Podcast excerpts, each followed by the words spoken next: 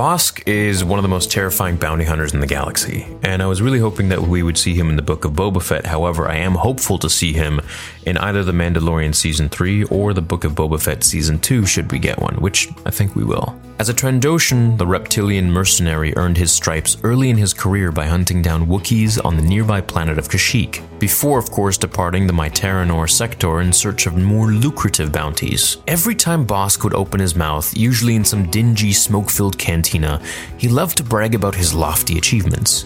And much to the chagrin of those around him, most of what Bossk said was true, so they couldn't even ridicule him for exaggerating. But for all of Bosk's fame, there was an even greater Trandoshan bounty hunter who preceded him, Cradossk, Bosk's father. Today we're going to take a look at this Republic-era guildsman. How did he climb the ranks of the Bounty Hunters Guild and make it all the way to the top? And why did he end his life, one bite at a time, as Bossk ate him? Cradossk was born decades before the start of the Clone Wars, but the Republic records don't reveal the exact date. In fact, much of what we know of Cradossk comes from the legend's continuity, so the Trandoshan's history might actually change at some point in the future. Just like Bossk, Cradossk was a proud, green-scaled, sharp-fanged Trandoshan, and that's almost all you need to know about the bounty hunter in order to understand his life. Trandoshans were massive, humanoid reptiles from the swamp-covered world of Trandosha. Their planet and the home world of the Wookiees, Kashyyyk, shared the same sun. So the two species encountered each other very early on in their evolution into interstellar civilizations. Unlike the Wookiees, the Trandoshans had a particularly violent religion.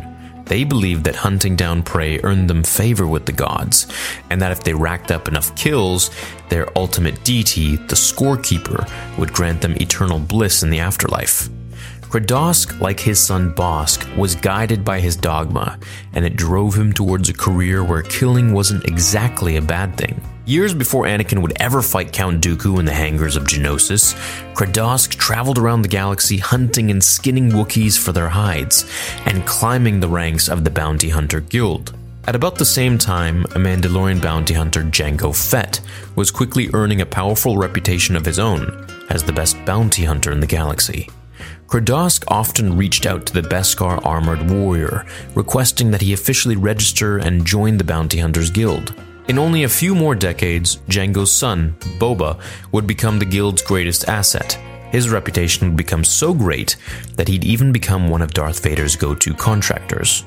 But Jango, at least in Legends, resisted. And it made sense.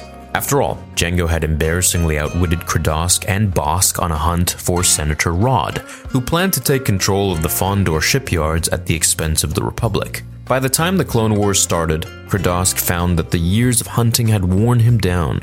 A bit slower, a bit wiser. The Trandoshan was honored with the title of Guildmaster and took on a managerial role within the Bounty Hunting Guild. But besides a bit of writing, which culminated in his own autobiography detailing his favorite hunts and personal philosophy, Cradossk didn't do much as leader, as the guildmaster. Nearly two decades after taking on the role, slightly before the Battle of Yavin, Cradossk, the ever-cunning Trandoshan, decided that he no longer wanted his son, Bossk, alive. In every encounter with the younger, more rageful reptilian, Cradossk sensed that his son was turning against him, and he'd like to kill Bossk before he, himself, was murdered. But the plot ultimately failed, just like with Plagueis and Palpatine. Bossk was younger, stronger, and arguably better at hand-to-hand combat. In the end, Cradossk was eaten, bite by bite, by his own son. This is the tale of Bosk's dad, and how he got eaten by his own son. Hope you enjoyed it. Have an awesome rest of your day. I'll see you in the next video on Star Wars Theory. Until then, my fellow Jedi and Sith friends, remember, the Force will be with you always.